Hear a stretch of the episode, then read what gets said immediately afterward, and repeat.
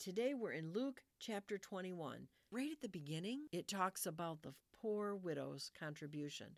I'm going to read it to you, it's not very long. When he, Jesus, looked up, he saw some wealthy people putting their offerings into the treasury, and he noticed a poor widow putting in two small coins. He said, I tell you truly, this poor widow put in more than all the rest, for those others have all made offerings from their surplus wealth, but she from her poverty has offered her whole livelihood. Let's talk about that. If we're talking finances, I'm a big proponent of tithing. Jesus here is praising this woman who gave not out of her leftover, but out of what she just barely made. She was barely making it by. And she still found room to contribute, right? To make an offering at the temple. So when we think about this, what do we do? What what am I throwing at the church? A little bit of extra if things seem to be going good? God's not calling us to be poor, to set ourselves up so that we have to live in poverty. But He's saying, give out of your poverty. That's what Jesus is saying. So, like I said in the beginning, I'm a big proponent of tithing. If you can't do the 10%, start out with 2%. You will get comfortable at it. Trust me. I promise you, you will hardly even notice it. And then maybe every six months, up at a percent until you get to where you're comfortable.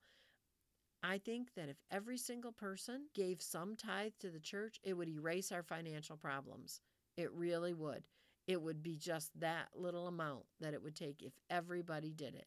And I know that's also another challenge is getting everybody on board. Okay? But I want you to think about that today. I want you to think about this. Um, what is God asking you to give? And remember, St. Paul, you know, he got this. It it wasn't just to to do a particular thing, but it was to sustain him in his ministry.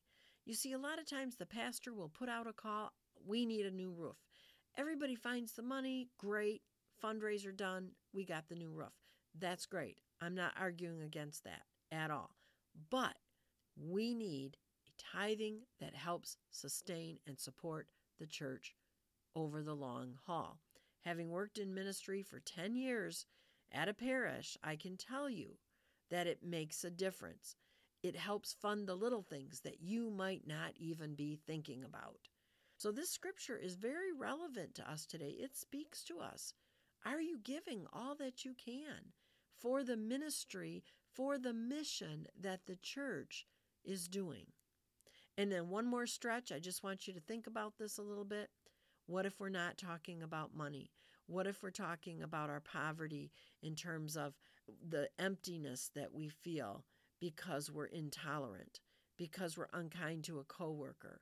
Can we give out of that emptiness and find a place for our patience, find a place for our tolerance, find a place for our kindness for those that we uh, love and are closest to, or even our coworkers? Give See, that's sacrificial giving. I don't feel like being nice to that person today. They weren't very nice to me last week. But out of my poverty, out of that hole, I am going to find a place, a way to give love to that person. This is a rich passage, Luke chapter 21. Take a look at it and see what God is asking you to do in your life. I'm Janet Cassidy. Thanks for joining me today. I hope you have a blessed day in God's Word.